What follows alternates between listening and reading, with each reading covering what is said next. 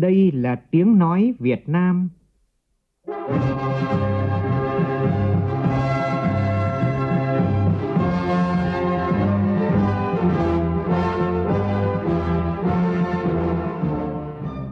là tiếng nói Việt Nam, phát thanh từ Hà Nội, thủ đô nước Cộng hòa xã hội chủ nghĩa Việt Nam.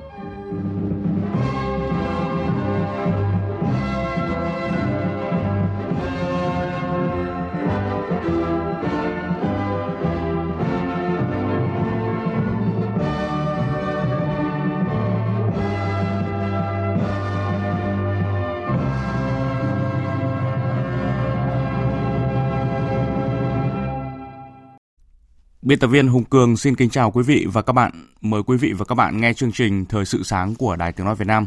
Hôm nay thứ Bảy, ngày 7 tháng 12 năm 2019, tức ngày 12 tháng 11 của năm kỷ hợi.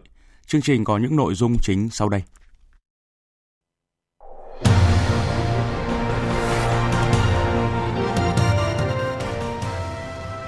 Chủ tịch Quốc hội Nguyễn Thị Kim Ngân dự và đánh chiêng khai mạc tuần văn hóa du lịch tỉnh Hòa Bình Công an quận Cầu Giấy Hà Nội hoàn tất kết luận điều tra vụ học sinh trường Gateway tử vong sau 4 tháng xảy ra vụ án.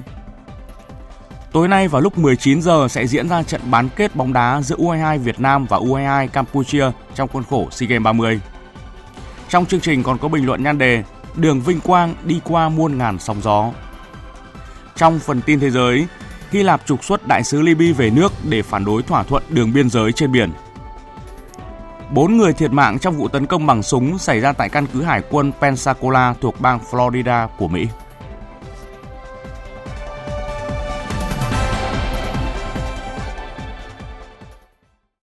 Bây giờ là nội dung chi tiết. Thưa quý vị và các bạn, tối qua, tỉnh Hòa Bình tổ chức lễ khai mạc tuần văn hóa du lịch năm 2019 và chương trình nghệ thuật đặc biệt Hòa Bình miền sử thi. Chủ tịch Quốc hội Nguyễn Thị Kim Ngân dự và đánh chiêng khai mạc tuần văn hóa du lịch tỉnh Hòa Bình. Tại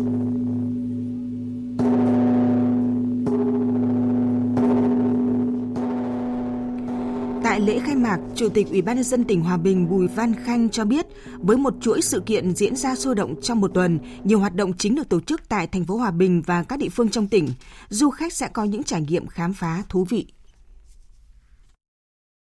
Tuần văn hóa du lịch năm 2019 là cơ hội để tỉnh Hòa Bình giới thiệu quảng bá các giá trị văn hóa vật thể, phi vật thể, tài nguyên và sản phẩm du lịch đặc sắc riêng của địa phương tới bạn bè, du khách trong và ngoài nước, thúc đẩy sâu hơn về hội nhập quốc tế, có phần nâng cao vị thế, hình ảnh, vùng đất, văn hóa con người Hòa Bình. Nằm ở cửa ngõ vùng Tây Bắc của Tổ quốc, Hòa Bình là vùng đất có bề dày lịch sử và truyền thống văn hóa. Đây đây được coi là trung tâm của dân tộc Mường với bốn mường, bi, vang, thành động và nền văn hóa Hòa Bình nổi tiếng. Về công tác quản lý quy hoạch kiến trúc và đầu tư xây dựng tại dự án số 8B Lê Trực, quận Ba Đình, thành phố Hà Nội, Thủ tướng Chính phủ Nguyễn Xuân Phúc vừa có ý kiến như sau. Việc xử lý vi phạm tại dự án số 8B Lê Trực, quận Ba Đình, Hà Nội, Thủ tướng Chính phủ đã có nhiều văn bản chỉ đạo. Tuy nhiên, Ủy ban nhân dân thành phố Hà Nội rất chậm trong việc chỉ đạo xử lý, đến nay vẫn tồn tại kéo dài. Thủ tướng yêu cầu Ủy ban nhân dân thành phố Hà Nội tập trung chỉ đạo xử lý dứt điểm việc này, đảm bảo kỷ cương pháp luật, an toàn công trình và quyền lợi hợp pháp của các bên liên quan. Theo báo cáo của Bộ Công Thương, tổng kim ngạch xuất nhập khẩu hàng hóa 11 tháng của năm nay ước tính đạt 473 tỷ đô la Mỹ, trong đó kim ngạch xuất khẩu hàng hóa đạt 241 tỷ đô la Mỹ, tăng 7,8% so với cùng kỳ năm trước. Hoạt động xuất nhập khẩu của Việt Nam được tính toán sẽ hoàn thành mục tiêu đề ra là đưa mức tăng trưởng tăng 7 đến 8% so với năm ngoái, kiểm soát nhập siêu dưới 3% tổng kim ngạch xuất khẩu. Sáng nay tại Hà Nội, Bộ Nông nghiệp và Phát triển Nông thôn phối hợp với Bộ Tài chính tổ chức hội nghị đánh giá tình hình triển khai chính sách về giá sản phẩm, dịch vụ thủy lợi và hỗ trợ tiền sử dụng công ích thủy lợi. Phóng viên Đài Tiếng Nói Việt Nam đưa tin. Căn cứ quyết định của Bộ Tài chính, đến nay Bộ Nông nghiệp và Phát triển Nông thôn và Ủy ban Nhân dân cấp tỉnh của 46 địa phương trên cả nước đã ban hành giá cụ thể sản phẩm, dịch vụ công ích thủy lợi giai đoạn 2018-2020 cho các tổ chức quản lý khai thác công trình thủy lợi trực thuộc. Hiện còn 17 địa phương chưa ban hành giá công ích giai đoạn 2018-2020 gồm Hà Giang, Yên Bái, Thái Nguyên, Lai Châu, Hòa Bình, Bắc Ninh, Đà Nẵng, Bình Thuận, Khánh Hòa, Thành phố Hồ Chí Minh Bình Phước, Bình Dương, Đồng Nai, Bà Rịa Vũng Tàu, Bến Tre, Sóc Trăng, Bạc Liêu. Thanh Hóa hiện là địa phương đầu tiên trên cả nước xây dựng phương án giá công ích cho nhiệm vụ thoát lũ, ngăn lũ, ngăn chiều cường, ngăn mặn, đẩy mặn, rửa mặn, rửa phèn, giữ ngọt cho hai công trình Âu Thuyền, Báo Văn và Mỹ Quan Trang. Kết quả của phương án đã được Bộ Tài chính thẩm định và lấy ý kiến dự thảo thông tư. Hôm qua tại Hà Nội, cơ quan quản lý CITES Việt Nam tổ chức lễ bàn giao 55 mẫu vật giám định sừng tê giác bị tịch thu tại sân bay quốc tế Nội Bài ngày 25 tháng 7 vừa qua cho đại diện cơ quan quản lý CITES Nam Phi.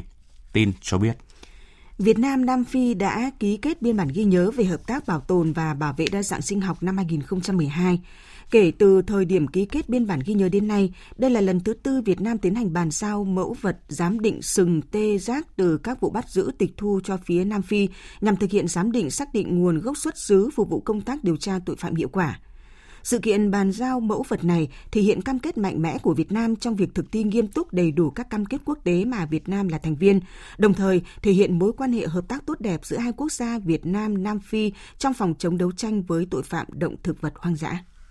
Bộ Thông tin và Truyền thông vừa phối hợp với Bộ Giáo dục và Đào tạo, Trung ương Đoàn Thanh niên Cộng sản Hồ Chí Minh, Hội Nhà văn Việt Nam, Tổng công ty Bưu điện Việt Nam và Báo Thiếu niên Tiền phong tổ chức lễ phát động cuộc thi viết thư quốc tế UPU lần thứ 49 năm 2020.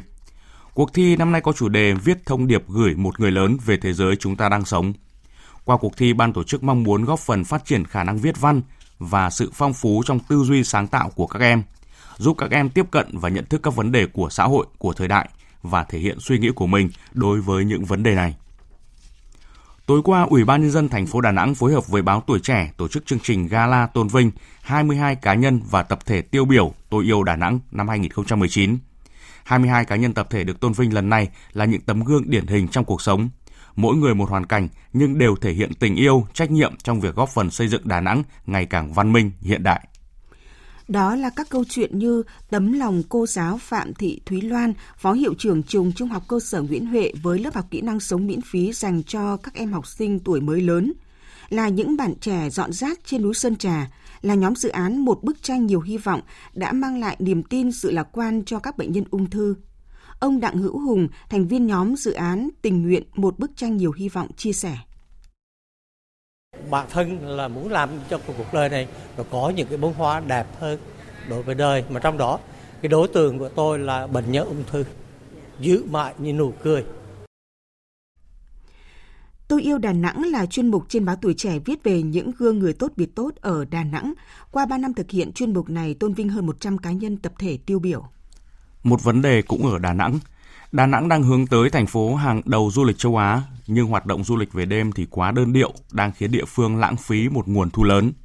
Phóng viên Phương Cúc tại miền Trung đề cập vấn đề này. Du thuyền trên sông Hàn là hoạt động thu hút lượng lớn khách du lịch vào ban đêm khi tới Đà Nẵng. Hiện nay có hơn 30 tàu thuyền hoạt động vào ban đêm. Ngoài dịch vụ trải nghiệm trên du thuyền về ban đêm, Đà Nẵng còn có một loạt các sản phẩm như khu phố du lịch An Thượng, phố ẩm thực đêm, phố chuyên kinh doanh dịch vụ bar, vân vân phục vụ du khách. Thế nhưng những điểm du lịch này quy mô nhỏ lẻ chưa đáp ứng nhu cầu giải trí của du khách khi thời gian đóng cửa khá sớm. Theo thống kê của Sở Du lịch thành phố Đà Nẵng, tổng lượng khách tới tham quan thành phố năm nay ước đạt 8,6 triệu lượt, tăng hơn 85% so với năm 2015. Lượng du khách đến Đà Nẵng ngày một tăng, nhưng dịch vụ về đêm quá đơn điệu, khó níu chân du khách ở lại dài ngày. Tiến sĩ Trương Sĩ Quý, trưởng khoa du lịch, trường Đại học Kinh tế Đại học Đà Nẵng cho biết. Các địa phương lân cận thì à, mật độ dân mà ở các khu du lịch chính nó nó không đông đúc như ở Đà Nẵng. Khu phố cổ Hội An chẳng hạn thì nó gần như là nó dành cho du khách năm khu vực một này. À, và ở Huế thì cái mật độ nó không đông bằng. Ở Đà Nẵng thì chúng ta phải tính toán cân nhắc trong cái an ninh xã hội nói chung và phát triển kinh tế du lịch nói riêng thì chúng ta cũng phải cân nhắc nhiều hơn và đặc biệt là chúng ta còn tương đối dè dặt trong việc xác định các hệ thống các dịch vụ thỏa mãn đúng với nhu cầu của khách. Theo ông Cao Chí Dũng, Chủ tịch Hiệp hội Du lịch Đà Nẵng, thì hạn chế lớn nhất của Đà Nẵng chính là chưa khai thác dịch vụ về đêm. Kinh tế đêm ở Đà Nẵng chưa phát triển đúng tầm. Để khắc phục cái việc này và để nhanh chóng triển khai được các loại kinh tế đêm thì trước hết chúng ta phải quy hoạch và định hướng phát triển kinh tế đêm theo cái đặc thù của Đà Nẵng chúng ta nên đi theo cái mô hình nào phát triển cái gì phát triển ở đâu đề xuất thành phố nên nghiên cứu và nới cái khung giờ cho các hoạt động vui giải trí ở một số khu vực nhất định khi mà chúng ta đã hình thành được các phố đêm, các phố đi bộ. Phó giáo sư tiến sĩ Phạm Trung Lương, nguyên phó viện trưởng Viện Nghiên cứu Phát triển Du lịch, Tổng cục Du lịch Việt Nam cho rằng, muốn phát triển kinh tế đêm, Đà Nẵng cần bắt đầu từ mở cửa khung pháp lý. Vui chơi giải trí phải nghĩ ra nó rộng hơn là bao gồm cả những casino vân vân là chúng ta lại phải đi chính sách chính sách phải cho phép Thưa quý vị, trong khi các nước khác trên thế giới đã đẩy mạnh phát triển kinh tế ban đêm và mảng này mang về cho họ hàng chục, thậm chí là hàng trăm tỷ đô la Mỹ mỗi năm, thì tại Việt Nam chưa có nghiên cứu chính thức nào xác định quy mô cũng như là tác động đến hoạt động kinh tế nói chung. Thờ ơ với kinh tế ban đêm đồng nghĩa với các điểm du lịch Việt Nam đang bị bỏ qua một nguồn doanh thu khổng lồ. Và nội dung này cũng sẽ được chúng tôi bàn sâu hơn trong chuyên mục Chuyện bàn trà vào lúc 7 giờ sáng nay với sự tham gia của vị khách mời là Phó Giáo sư Tiến sĩ Phạm Trung Lương. Quý vị quan tâm, chú ý theo dõi. Chương trình thời sự tiếp tục với các nội dung khác. Cơ quan Công an quận Cầu Giấy, Hà Nội vừa hoàn tất kết luận điều tra vụ một học sinh lớp 1 trường Gateway tử vong sau 4 tháng xảy ra vụ án. Những chi tiết như là quả bóng bay trên xe đưa đón và nguyên nhân vụ việc đã được làm rõ. Ba người bị đề nghị truy tố trong vụ việc này. Tin cụ thể như sau. Theo kết luận điều tra, cơ quan chức năng kết luận nạn nhân chết ngạt do suy hô hấp, tuần hoàn sốc nhiệt trong không gian giới hạn. Kết quả giám định cũng loại trừ nguyên nhân bé trai tử vong do tác động ngoại lực. Cũng theo kết luận điều tra, lái xe Doãn Quý Phiến và người đưa đón là bà Nguyễn Bích Quy đã vô ý và cầu thả không kiểm tra học sinh trong ô tô trước khi rời xe, dẫn đến việc cháu Long bị bỏ quên. Còn cô giáo Nguyễn Thị Thủy, chủ nhiệm lớp đã thiếu trách nhiệm khi thấy nam sinh 6 tuổi vắng mặt nhưng không liên lạc thông báo cho gia đình nạn nhân. Ờ, và cả ba người này đều bị khởi tố. Về chi tiết trong trần xe có quả bóng bay màu vàng, theo cơ quan trực theo cơ quan công an thì đó là do một học sinh khác mang lên ô tô từ hôm trước. Ông Huỳnh Văn Dũng, Phó Hiệu trưởng Trường Trung học cơ sở Dưỡng Điềm, xã Dưỡng Điềm, huyện Châu Thành, tỉnh Tiền Giang, vừa xác nhận có một nữ sinh khối 8 của trường bị nhóm đối tượng lạ dụ dỗ bỏ học đi xa. Rất may em này kịp thời thức tỉnh, trốn khỏi về nhà và trở lại lớp học bình thường. Em học sinh này cho biết đã bị một phụ nữ đeo khẩu trang che kín mặt làm nghề bán truyện tranh trước cổng trường, nhiều lần tiếp xúc và dụ dỗ em đi chơi xa, đi làm để kiếm nhiều tiền. Sau ba lần rủ dê, em đã đồng ý lên ô tô của người phụ nữ này để đi. À, và em cho biết khi lên ô tô thì có uống một chai nước suối, sau đó em cảm thấy chóng mặt và nhức đầu. Ô tô trên đường đi đến bến xe miền Tây thành phố Hồ Chí Minh có dừng đậu một vài điểm để đón một số thanh thiếu niên khác. Tại bến xe miền Tây, em đã tỉnh táo và nghi vấn nên đã điện thoại về cho người thân của gia đình. Ờ, được sự giúp đỡ của tài xế, em đã trốn thoát ra khỏi xe và được người thân đón về. Liên quan đến vụ việc nước biển đổi màu ở Quảng Ngãi, chiều qua Tổng cục Môi trường, Bộ Tài nguyên và Môi trường cho biết đã cử cán bộ thuộc Cục Bảo vệ Môi trường miền Trung và Tây Nguyên đến hiện trường lấy mẫu nước và tảo để quan trắc. Trong khoảng 7 đến 10 ngày tới, đơn vị chuyên môn sẽ phân tích có kết quả kết luận nguyên nhân của hiện tượng này Trước đó, người dân phản ánh nước biển đột nhiên chuyển màu nâu đen bất thường, kèm theo là nổi nhiều bọt và nhớt như có dầu ở khu vực bờ biển xã Bình Thạnh từ cửa biển Sa Cần đến bãi tắm Khe 2. Dự báo tình hình xâm nhập mặn của mùa khô năm nay tại các địa phương vùng đồng bằng sông Cửu Long, trong đó có tỉnh Hậu Giang sẽ đến sớm hơn trung bình nhiều năm. Hiện địa phương này đã triển khai nhiều giải pháp để chủ động phòng chống. Phóng viên Đài Tiếng Nói Việt Nam thường trú đồng bằng sông Cửu Long đưa tin. Theo lãnh đạo Sở Nông nghiệp và Phát triển Nông thôn tỉnh Hậu Giang, nhiều khả năng trong tháng 12 này, nước mặn với nồng độ 4 phần ngàn từ các cửa biển Tây sẽ xâm nhập vào nội đồng tại một số địa phương trong tỉnh với bán kính từ 30 đến 60 km và bước sang tháng 1 năm 2020 sẽ tăng bán kính lên từ 40 đến 75 km, tăng từ 10 đến 15 km so với cùng kỳ năm ngoái. Trước tình hình này, ngành nông nghiệp tỉnh đã yêu cầu các bộ thủy lợi các địa phương, nhất là thành phố Vị Thanh và huyện Long Mỹ, cần thường xuyên đo kiểm tra độ mặn tại các điểm chính. Khi phát hiện độ mặn vượt mức ngưỡng cho phép thì tiến hành đóng các cống ngăn mặn lại và thông báo cho người dân biết để chủ động phòng tránh. Bên cạnh đó, các địa phương có giải pháp thực hiện công trình và phi công trình ngăn mặn cũng như xây dựng kế hoạch chủ động phòng chống xâm nhập mặn nhằm hạn chế thiệt hại trong sản xuất và giảm ảnh hưởng đến đời sống người dân bởi dự báo tình hình xâm nhập mặn trong mùa khô năm nay sẽ diễn ra gai gắt, khó lường so với cùng kỳ năm ngoái. Tiếp theo là những thông tin thời tiết. Thời tiết miền Bắc hôm nay cũng không có gì thay đổi so với ngày hôm qua. Ban ngày nhiệt độ cao nhất là 20 đến 23 độ, Về đêm trời rét sâu, vùng núi cao dưới 4 độ, thậm chí các đỉnh núi như Phan Xipang, thị trấn Sapa, đèo Ô Quý Hồ, đỉnh Mẫu Sơn có nơi dưới 0 độ. Tại đỉnh Phan Xipang xuất hiện băng giá. Cảnh báo băng giá và sương muối sẽ có thể lặp lại trong những ngày tới. Miền Trung, miền Nam cũng lạnh về đêm và sáng sớm. Đà Lạt dự báo về đêm còn 10 độ. Tuy nhiên đến trưa chiều nhiệt độ tăng nhanh, miền Trung cao nhất 29 độ và miền Nam nhiệt độ cao nhất 31 đến 32 độ.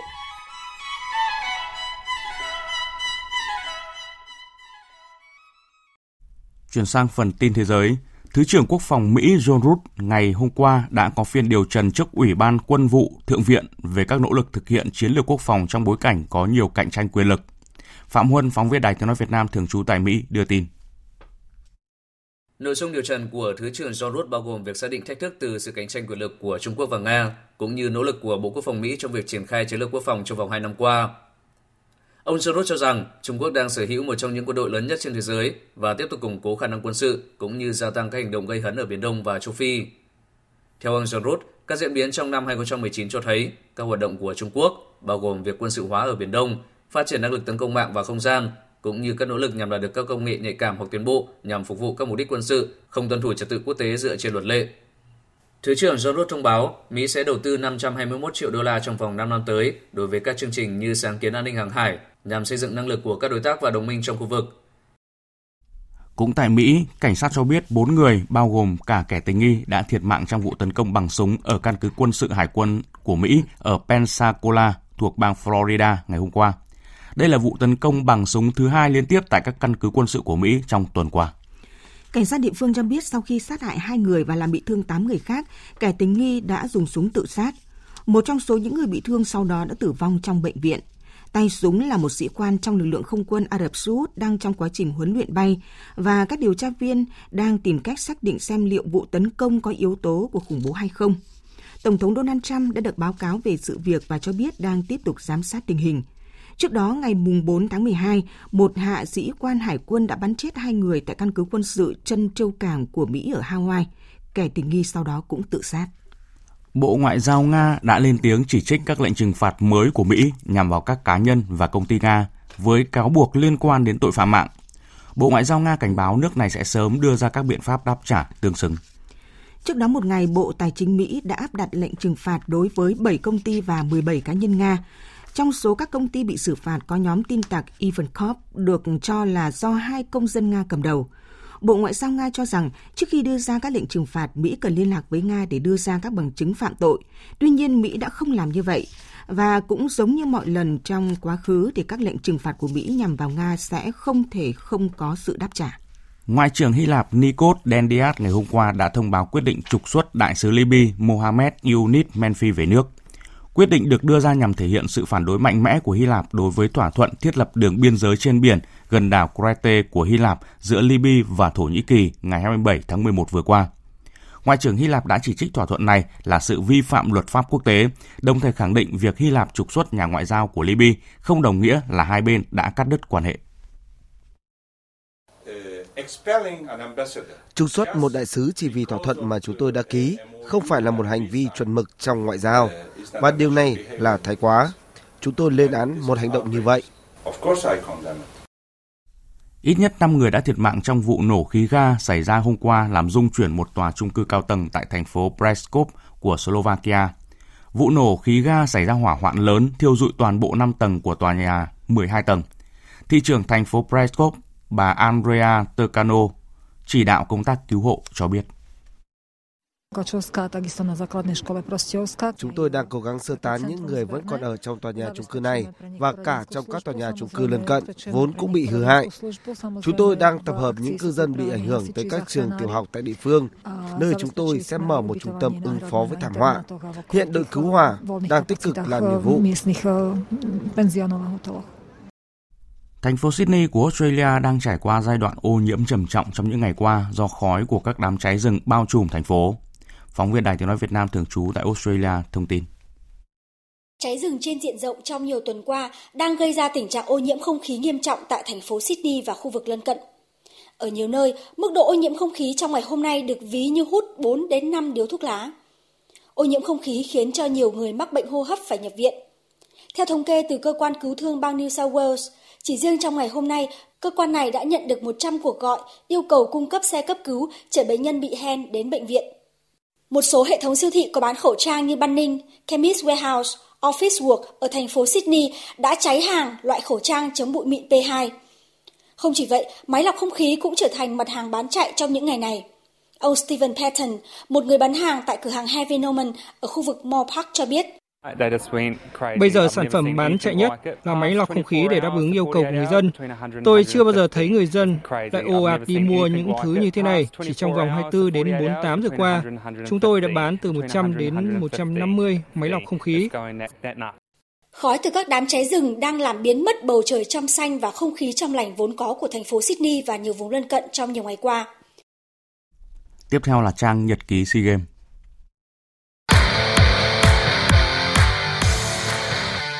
Nhật ký SEA Games 30 Nhật ký SEA Games 30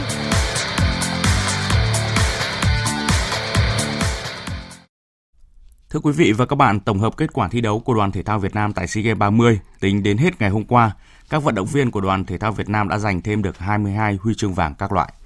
Trong đó có 7 huy chương vàng thuộc về các vận động viên Lý Hoàng Nam, nội dung đơn nam môn quần vợt, Nguyễn Thị Thật, nội dung đua xe đạp nữ đường trường, Trương Thị Phương, nội dung đơn nữ 500m môn canoeing, Vũ Thành An, Nguyễn Xuân Lợi, Tô Đức Anh, Nguyễn Văn Quyết, nội dung kiếm chém đồng đội nam. Lê Anh Tài, hạng dưới 90 kg nam môn judo. Riêng kình ngư Nguyễn Thị Ánh Viên giành cú đúp huy chương vàng ở các nội dung bơi 200m tự do nữ và bơi 200m ngửa nữ. Cùng với đó là 6 huy chương bạc và 9 huy chương đồng của vận động viên các đội tuyển quần vợt, canoeing, điền kinh, lặn, bi sắt, judo, bơi. Trên bảng tổng sắp huy chương, đoàn chủ nhà Philippines tiếp tục dẫn đầu với 70 huy chương vàng. Đoàn Indonesia đã vươn lên vị trí thứ hai với 39 huy chương vàng. Có 38 huy chương vàng, đoàn Việt Nam xếp thứ ba. Trong ngày hôm nay, môn nữ hoàng điền kinh sẽ xuất quân tranh tài. Song song đó là các môn bơi, bắn súng, taekwondo, karate do, canoeing, rowing tiếp tục là mỏ vàng của đoàn Việt Nam. Thưa quý vị, tuy nhiên tâm điểm của ngày thi đấu hôm nay sẽ là trận bán kết bóng đá giữa U22 Việt Nam và U22 Campuchia vào lúc 19 giờ. Trước đó chiều qua đã diễn ra cuộc họp báo trước trận đấu. Việt Anh phản ánh từ Philippines. Tại cuộc họp báo, huấn luyện viên Felix Damat của U22 Campuchia bày tỏ sự tôn trọng với U22 Việt Nam, nhưng cũng khẳng định Campuchia sẵn sàng tạo nên bất ngờ ở trận bán kết. Thật ấn tượng, tôi muốn nói về những gì chúng tôi làm được khi vượt qua vòng bảng và bây giờ chúng tôi phải đối đầu với đối thủ mạnh là U22 Việt Nam. Hy vọng chúng tôi đủ khát khao để vượt qua đối thủ này. Với tôi, huy chương vàng bóng đá nam là sự tưởng thưởng tuyệt vời. Tôi thấy điều đó trong niềm hy vọng của các cầu thủ và trong sự tập luyện chăm chỉ của họ. Trong khi đó, huấn luyện viên Park Hang-seo thể hiện sự cẩn trọng thường thấy trong phát biểu mở đầu phần họp báo của mình. Trận đấu với Campuchia rất có ý nghĩa và khó khăn bởi nếu giành chiến thắng chúng ta sẽ vào chung kết. Tuyển U22 Campuchia thi đấu ở bảng A đã ít hơn một trận và có nhiều hơn một ngày nghỉ. Trận đấu do đó sẽ khó khăn hơn cho Việt Nam. Chúng tôi cần có tinh thần mạnh mẽ để chiến thắng. Trận đấu giữa U22 Việt Nam và U22 Campuchia sẽ diễn ra vào lúc 19 giờ theo giờ Việt Nam. Và trước đó vào lúc 15 giờ là trận bán kết thứ nhất giữa U22 Indonesia gặp U22 Myanmar cũng trên sân vận động Rizal Memorial. Thưa quý vị, cả hai trận bán kết này sẽ được Đài Tiếng Nói Việt Nam tường thuật trực tiếp trên các kênh sóng phát thanh và truyền hình của Đài Tiếng Nói Việt Nam.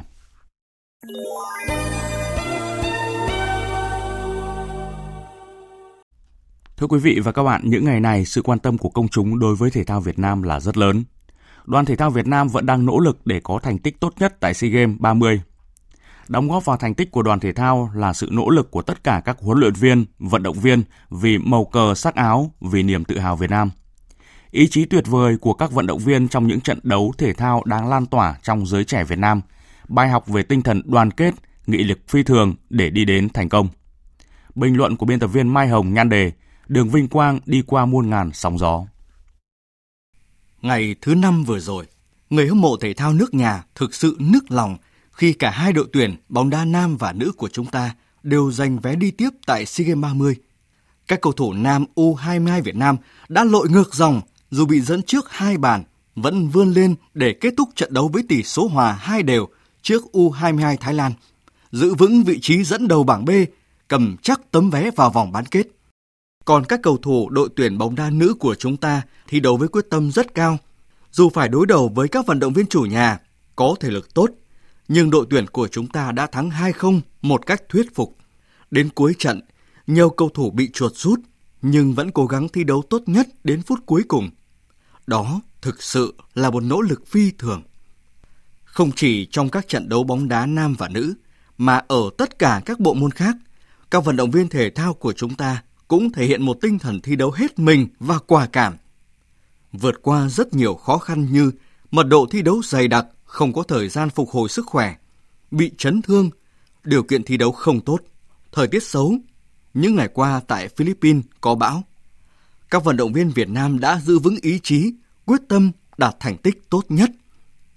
Trong số những tấm huy chương vàng mà đoàn thể thao Việt Nam giành được trong những ngày qua, có sự góp sức của rất nhiều gương mặt nữ như Nguyễn Thị Ánh Viên, bộ môn bơi, Nguyễn Thị Thật, bộ môn xe đạp, Trương Thị Phương, bộ môn canoeing, kayak, Trần Thị Thêm, bộ môn pencastilat, Hoàng Thị Duyên, Phạm Thị Hồng Thanh, bộ môn cử tạ, Nguyễn Thị Trang, bộ môn ủ su, Trần Thị Thanh Thủy, Nguyễn Thị Lan, bộ môn Kuras, vân vân. Để có được niềm vinh quang đứng trên bục cao nhất nhận tấm huy chương vàng, mồ hôi, nước mắt của các vận động viên nữ chắc chắn phải rơi nhiều hơn trên sàn tập và cả trên sàn thi đấu. Vì vậy, các cô gái cũng cần nhiều hơn sự động viên, khích lệ và cả những phần thưởng xứng đáng cho những nỗ lực của họ. Chiều nay sẽ là cuộc đọ sức giữa đội tuyển nam U22 Việt Nam và U22 Campuchia. Còn chiều mai là trận đối đầu giữa đội tuyển nữ Việt Nam và Thái Lan. Người hâm mộ Việt Nam đang hy vọng đặt niềm tin vào việc lần đầu tiên đội tuyển nam U22 Việt Nam giành huy chương vàng tại SEA Games. Còn các chiến binh của đội tuyển nữ Việt Nam sẽ bảo vệ thành công vị trí đương kim vô địch SEA Games. Hãy cho mọi người thấy mình là người Việt Nam. Câu nói của thầy Park Hang-seo với học trò Tiến Linh trong trận đấu cùng đội tuyển U22 Thái Lan vừa qua chắc chắn là lời nhắn nhủ của nhiều huấn luyện viên khi truyền động lực cho các vận động viên Việt Nam trong các giải đấu lớn. Và đó cũng là sự mong đợi, là niềm tin của hàng chục triệu người dân Việt Nam gửi gắm nơi các vận động viên, nhất là các cầu thủ của đội tuyển nam U22 và đội tuyển nữ Việt Nam trong những trận đấu quan trọng sắp tới tại SEA Games lần này. Quý vị và các bạn vừa nghe bình luận nhan đề Đường Vinh Quang đi qua muôn ngàn sóng gió. Dự báo thời tiết Kiểu thời tiết hanh khô, lạnh sâu về đêm sẽ còn kéo dài trong vài ngày tới tại khu vực Bắc Bộ. Vào đến khu vực Nam Bộ, do ảnh hưởng của không khí lạnh khiến nhiệt độ à, thấp nhất giảm xuống à, 19 đến 20 độ, trời lạnh à, và đây là đợt lạnh nhất từ đầu năm và hiếm có ở các thành phố phương Nam này. Và sau đây sẽ là phần dự báo chi tiết các khu vực ngày và đêm nay. Phía Tây Bắc Bộ ngày nắng, đêm không mưa, trời rét, vùng núi cao có băng giá và sương muối. Nhiệt độ từ 9 đến 23 độ, vùng núi có nơi dưới 5 độ. Phía Đông Bắc Bộ, ngày nắng, đêm không mưa, trời rét, vùng núi cao có băng giá và sương muối, nhiệt độ từ 10 đến 20 độ, vùng núi cao có nơi dưới 4 độ. Các tỉnh từ Thanh Hóa đến Thừa Thiên Huế ngày nắng, đêm không mưa, phía Nam nhiều mây có mưa rào vài nơi, trời rét, nhiệt độ từ 10 đến 23 độ. Các tỉnh ven biển từ Đà Nẵng đến Bình Thuận có mưa rào và rông vài nơi, phía Bắc đêm trời rét, nhiệt độ từ 16 đến 29 độ. Tây Nguyên ngày nắng, đêm không mưa, sáng sớm và đêm trời rét, nhiệt độ từ 14 đến 26 độ. Nam Bộ, ngày nắng, đêm không mưa, đêm và sáng sớm trời lạnh, nhiệt độ từ 19 đến 31 độ. Khu vực Hà Nội, quang mây, ngày nắng, đêm không mưa, trời rét, nhiệt độ từ 11 đến 23 độ. Tiếp theo là dự báo thời tiết biển. Vịnh Bắc Bộ không mưa, tầm nhìn xa trên 10 km, gió Đông Bắc cấp 6, giật cấp 8, biển động. Vùng biển từ Quảng Trị đến Quảng Ngãi, từ Bình Định đến Ninh Thuận, từ Bình Thuận đến Cà Mau có mưa rào rải rác và có nơi có rông. Tầm nhìn xa trên 10 km, giảm xuống từ 4 đến 10 km trong mưa, gió Đông Bắc cấp 6, cấp 7, giật cấp 8, biển động mạnh. Vùng biển từ Cà Mau đến Kiên Giang và Vịnh Thái Lan có mưa rào và rông vài nơi, tầm nhìn xa trên 10 km, gió Đông Bắc cấp 4, cấp 5. Khu vực Bắc giữa và Nam Biển Đông và khu vực quần đảo Hoàng Sa thuộc thành phố Đà Nẵng, khu vực quần đảo Trường Sa thuộc tỉnh Khánh Hòa có mưa rào và rông rải rác, tầm nhìn xa trên 10 km, giảm xuống từ 4 đến 10 km trong mưa, gió Đông Bắc cấp 6, cấp 7, giật cấp 8, cấp 9, biển động mạnh. Những thông tin thời tiết vừa rồi đã kết thúc chương trình Thời sự sáng nay. Chương trình do biên tập viên Hùng Cường biên soạn và thực hiện với sự tham gia của phát thanh viên Hải Yến, kỹ thuật viên Văn Quang, chịu trách nhiệm nội dung Đồng Mạnh Hùng. Quý vị quan tâm có thể nghe lại chương trình ở trang web tại địa chỉ vov1.vn.